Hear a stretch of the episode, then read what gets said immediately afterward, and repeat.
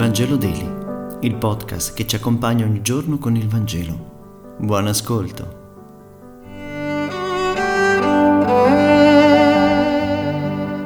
Martedì 30 novembre. Dal Vangelo secondo Matteo, capitolo 4, versetti 18-22.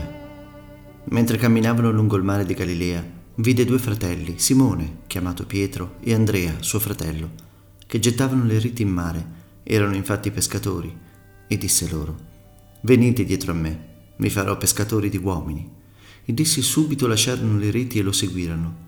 Andando oltre, vide altri due fratelli, Giacomo, figlio di Zebedeo, e Giovanni, suo fratello, che alla barca, insieme a Zebedeo loro padre, riparavano le loro reti, e li chiamò.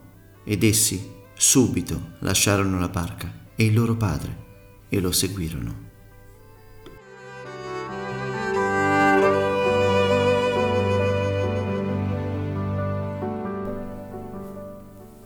Nel Vangelo di oggi Matteo ci narra la scena della chiamata dei primi quattro discepoli, Pietro ed Andrea, Giacomo e Giovanni. È interessante notare anzitutto che essa avviene non nel Tempio o in qualche luogo religioso e sacro, ma si svolge nella ferialità laica di un lavoro quotidiano molto umile. Essi infatti erano intenti a gettare le riti in mare e l'Evangelista sottolinea infatti che erano pescatori. E ancora più interessante è considerare il fatto che la chiamata del Maestro non stravolge per nulla le loro attitudini professionali, ma le porta ad un piano di perfezione superiore.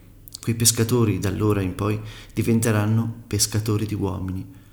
Gesù nella chiamata dei suoi primi discepoli si rivolge a loro sul piano concreto della loro umanità.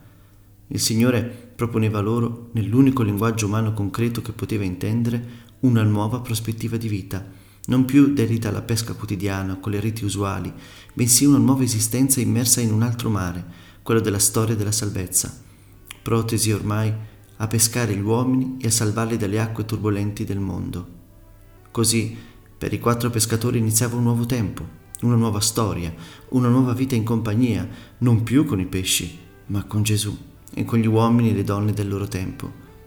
Il Signore torna anche oggi lungo il mare delle nostre giornate e mentre ognuno di noi, nel suo stato di vita particolare, è ripiegato a riassettare le proprie reti, curvo magari sui suoi dolori, sulle fatiche di ogni giorno, si sente rivolgere lo stesso imperioso invito di allora, venite dietro a me.